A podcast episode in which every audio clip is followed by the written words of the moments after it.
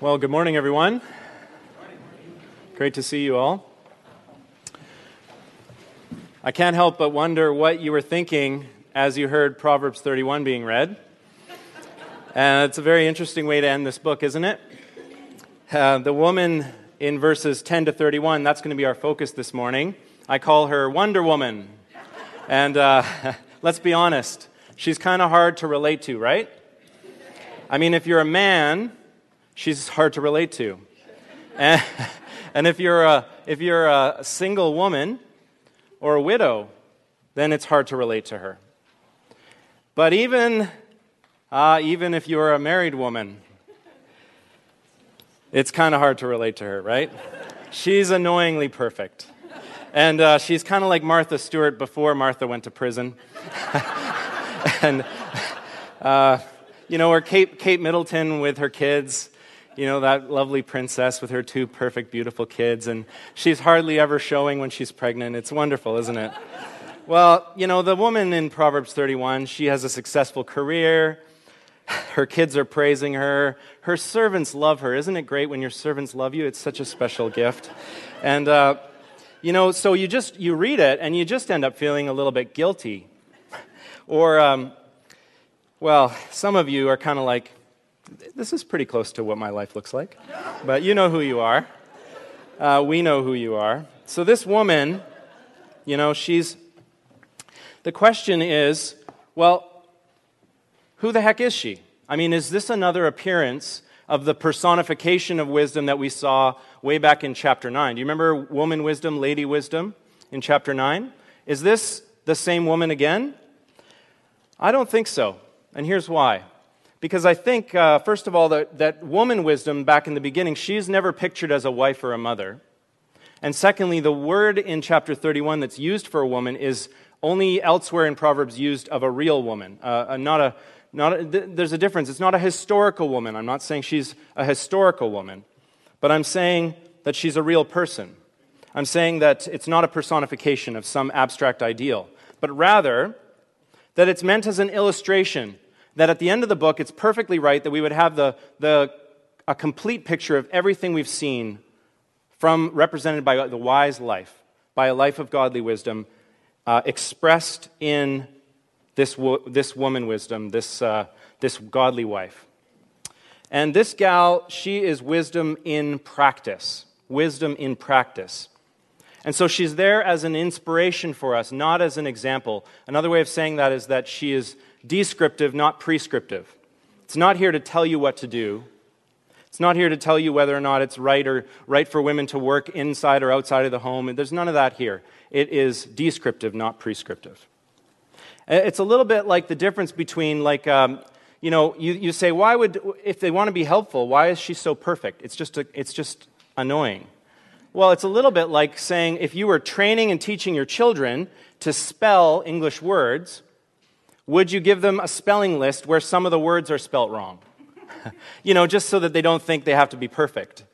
Well, that's not helpful for, as a teacher, right? You give them all the correct words and you say, you might not get them all right, but this is the, this is the way to spell these words. This is the perfect picture of how to spell. So, what I'm saying is don't be intimidated. She's not a mannequin. She's not a, ma- a mannequin in a glossy woman's magazine. Uh, instead, I want you to know, remember this, that Proverbs, that wisdom in Proverbs is earthy and it's concrete and it's practical. And that means that it's not just for Sundays. We've seen this already, right? It means that wisdom is, is about how you do the laundry. it's about taking your kids to team practice. It's even about uh, how you make a decision about whether you're going to rent or buy a house. And it's about how you're going to live your life once your kids move away from home when they grow up all of those practical day to day life decisions, Monday to Sunday, they're all part of this reality of living with godly wisdom. So, friends, chapter 31 is not here to embarrass you or make you feel guilty, but it is here to inspire you and, yes, even challenge you towards a lifelong pursuit of godly wisdom. And the gospel is always going to challenge us, even as it comforts us. So let's open up Proverbs 31 together. It's helpful to have it open, page 552, and let's have a closer look.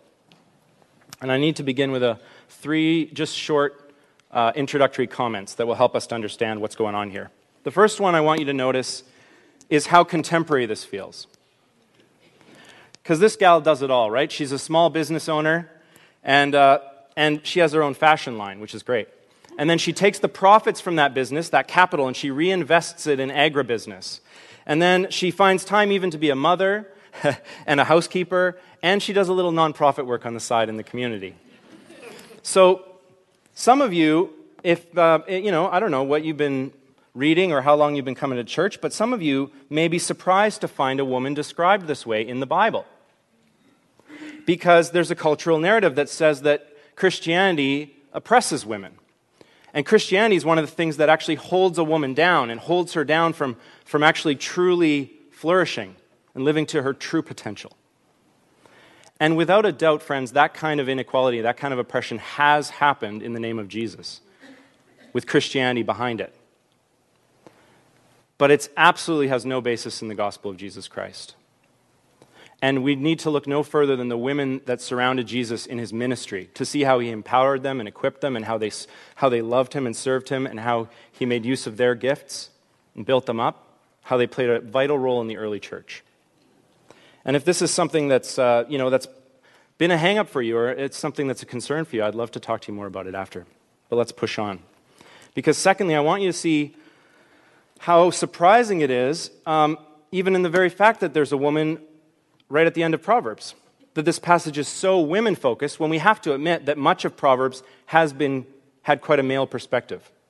It's talked a lot about fathers and sons. So is the book getting confused? Is it just totally lopsided? No, I want to suggest it's just the opposite. In fact, that in, in chapter 31, the author has carefully compiled, compiled uh, a, a well balanced picture of true wisdom. Well balanced because it's true that the, the book spoke a lot to sons, although that was also a reference to children, including daughters. But did you know that all through Proverbs, at all of the seams of the book, the kind of key moments, that that's where a woman appears? So in chapter 1, verse 8, we get a reference to a mother. In chapter 10, verse 1, when we transfer from those opening nine chapters to the 375 uh, Proverbs of Solomon, Again, a mother is referenced. And here in chapter 31, you can see it on your page, verse 1, the words of King Lemuel, an oracle that his mother taught him. A woman can't teach the king unless she has been taught as a girl. So, three key seams, three mentions of mothers, because godly wisdom is intended for every person man, woman, boy, and girl. And lastly, I need to make a comment about the, uh, the, literary, the literary structure, the sort of form of this, because there's, there's a lot hidden when we translate it to English. And, and in Hebrew, it's an acrostic poem. That means that it's, it's, each verse begins with the consecutive letter of the Hebrew alphabet. It's like, in other words, the poet is saying, um, This is the A to Z of excellence. I want to give you the complete picture of godly wisdom applied in day to day life for men and women. And so, with that in mind, I want to have a close look at the text. And uh, I want to do this under, uh, following the structure under three headings. So, first of all, the introduction there, it's uh, verse 10 to 12, it's her value. And then verse 13 to 27, it's her, uh, her activities. That's the longest section. And lastly, the last four verses, her praise. Her value, her activities, and her praise. That's going to take us through the text. Let's start with her value. Look at, look at verse 10 with me. The first thing we learn is that she's scarce. An excellent wife, a valiant wife is another way of saying it. Who can find? She's far more precious than jewels. The implied answer, who can find? Well, almost no one. That's how rare she is. And so, therefore, secondly, we see that her husband values her, therefore. Verse 11 the heart of the husband trusts in her, and he will have no lack of gain. Now, this phrase, her husband trusts in her, this, this is actually very significant. Because, in fact, in the whole Old Testament, this is, this is one of only two references where a person is said to trust another person. Instead, all through Scripture, people are described as trusting who? Trusting the Lord God. And so it's very significant that here a husband is saying, applying the same thing to his wife. He's saying, I trust you. Darling, I love you so much, I trust you with my whole heart. So, from her values, secondly, we turn to her activities. And this is the longest section. First of all, as I already mentioned, she's a small business owner and an investor. Look at verse 13 with me. She seeks wool and flax and works with willing hands. So she has a clothing business. And uh, in the ancient world, you know, a wool garment could cost as much as six months' wages. So she's, she's very wealthy.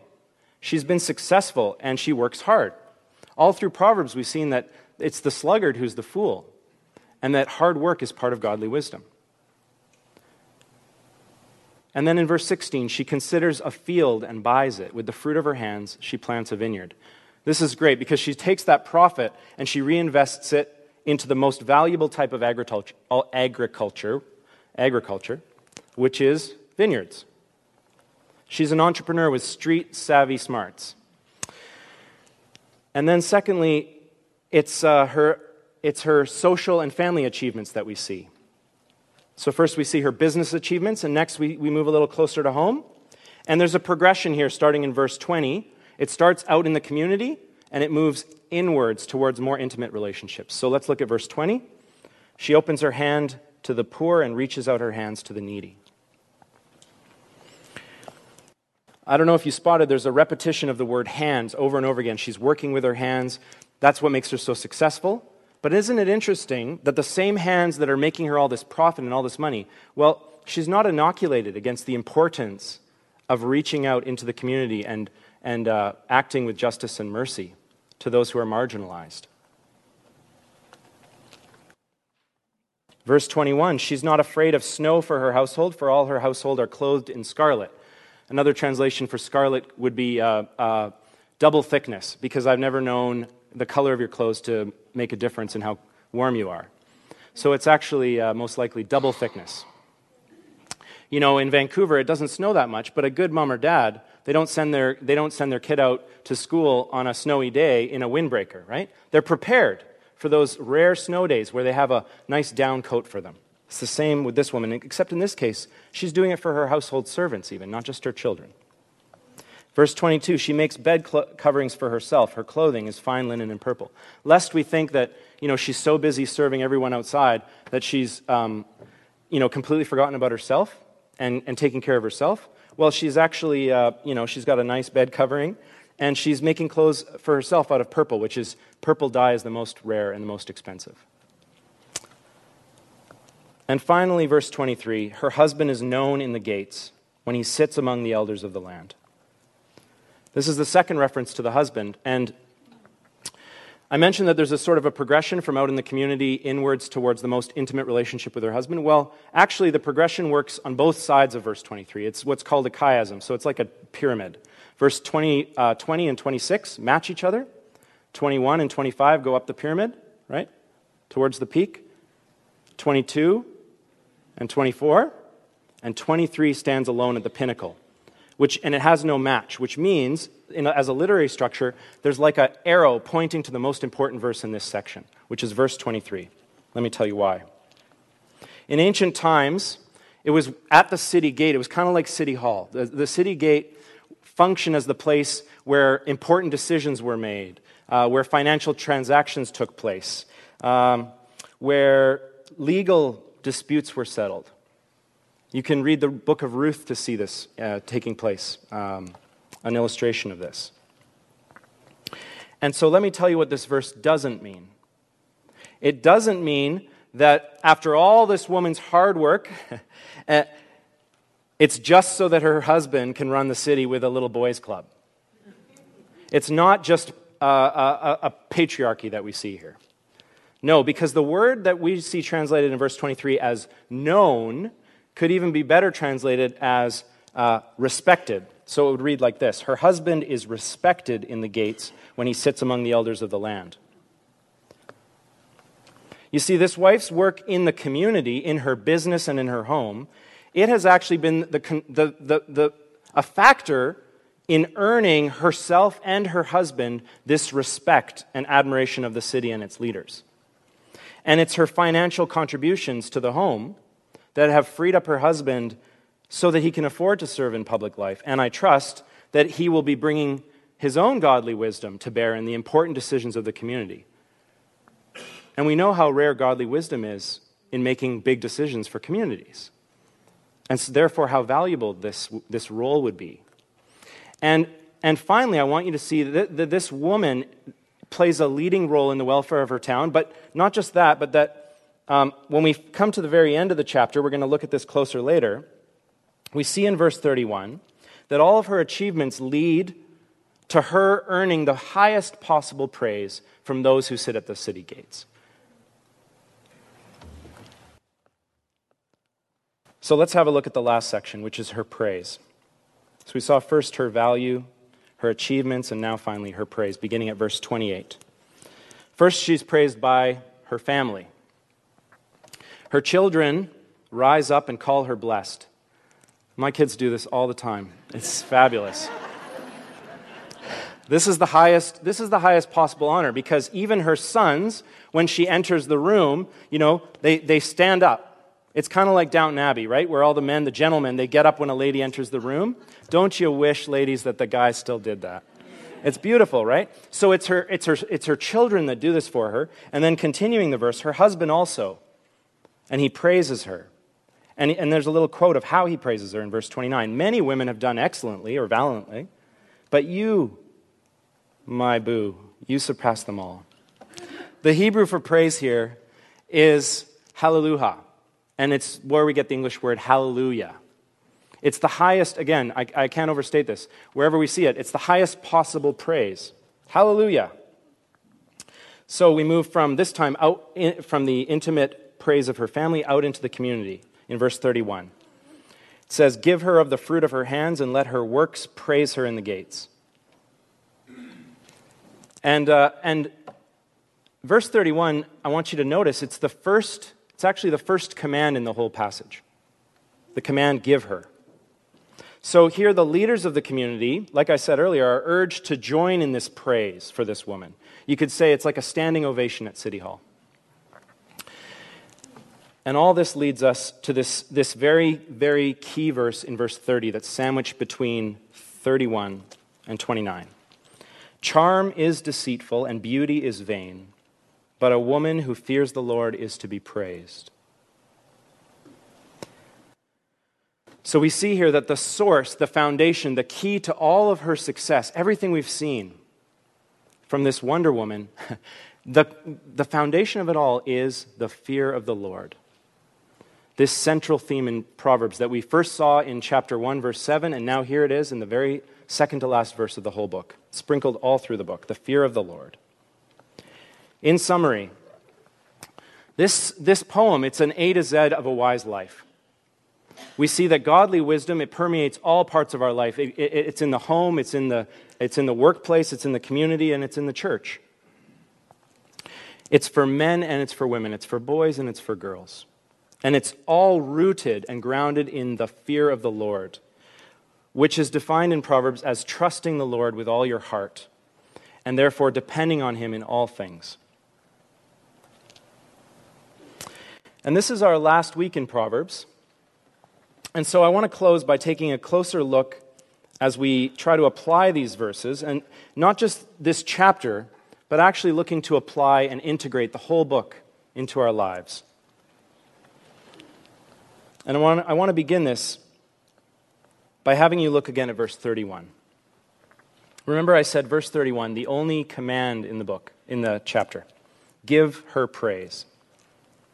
My question for you is Do you praise the wisdom that you see in those you love? Do you praise your wise husband or your wise wife? Do you praise your wise friend? Godly wisdom deserves to be noticed and praised. Not as a sort of a sort of a back, back patting, like, you know, to puff each other up, but actually, praise is for the purpose of building one another up. It's to inspire and to encourage. It's to spur one another on, Hebrews says. And I love the idea of our children and our youth seeing godly wisdom, seeing godly wisdom on display, and then seeing those, those folks receiving praise and honor from our community. Wouldn't that be great? That's what mentorship looks like. And secondly, I want you to look at verse 30 again with me. Remember, the first half of the verse read like this Charm is deceitful, and beauty is vain. I want you to see that this is the only negative in the whole poem. That's very significant as well, the only negative. So let me ask you another question. What priorities do you think our culture places on women? What priorities does our culture place on women?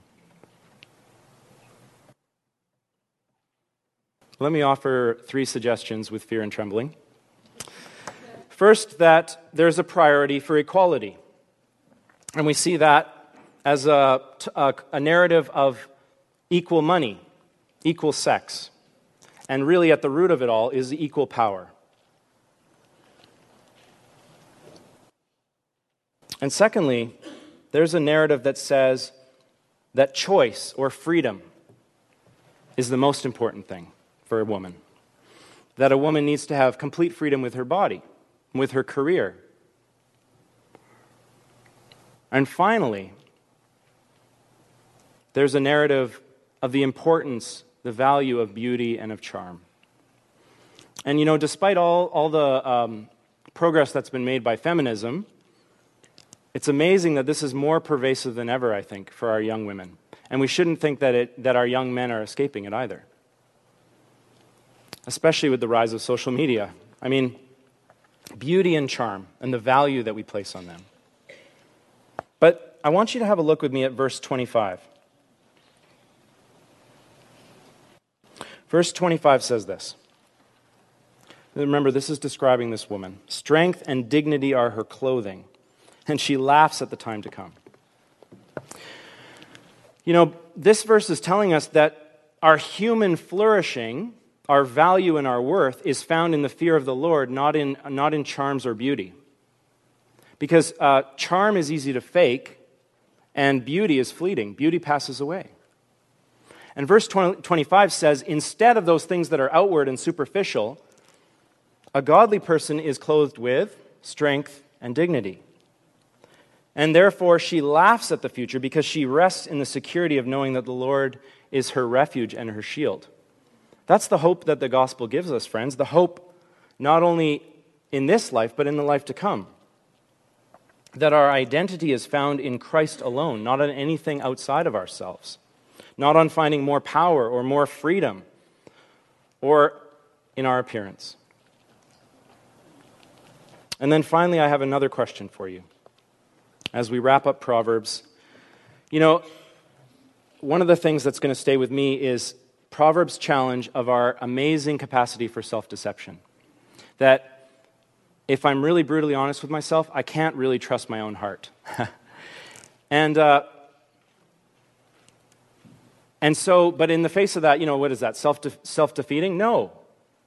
Proverbs says if you humble yourself before the Lord and trust Him, there is a path for a good life. So, my question for you is what area of your life do you need, to, do you need God's help in seeking godly wisdom? We've covered a lot of topics in this sermon series. But what area of your life has the Lord convicted you of that you need His help in seeking godly wisdom? Because it would be a tragedy if you read Proverbs and, and then you, you know, there's a verse in here that's literally translated you, you gird up your loins, right? You pull up your bootstraps and you set out striving to do better, to live wiser, because none of us can do that. And actually, that's the whole point of this woman, right? The valiant woman in Proverbs 31, she can't do it either. That's why the whole point is that she's not self sufficient. The whole point is verse 30 that she relies solely on the fear of the Lord to provide every need and fulfill every desire. And so our value is not in what other people think of us, but rather in our status as a beloved child of God. And our achievements are not a means for more power or a means for more status or to find our ultimate freedom and fulfillment, but rather our achievements are actually an act of worship and an expression of our dependence on the Lord. And finally, our praises, those praises that usually, you know, it's all about the standing ovation in our culture is usually all about me. But our praises are actually directed at those who fear the Lord, not for their glory, but for the glory of God alone. And above all, our praises are directed at the Lord Jesus Christ alone. Because, friends, it's Him, not this woman in Proverbs 31, who actually fully and completely embodies the wise and obedient life. It was Him alone who completely feared and trusted the, this way of the Lord, the good path. And He did it even to the point of death. He did this so that we could be free, free to share in the abundant life that He offers us. It begins now and it will go on forever and ever. And let me pray for us as we close. Would you join with me in praying?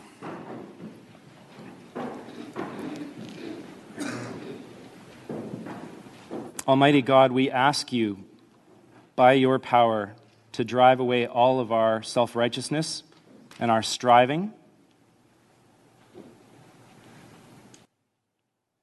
We stand at the foot of the cross now, and we cast down all those burdens at your feet. We pray now, Father, that your word would continue to convict and to comfort us, that it would be the fear of God and our love for the Lord Jesus which guides our steps.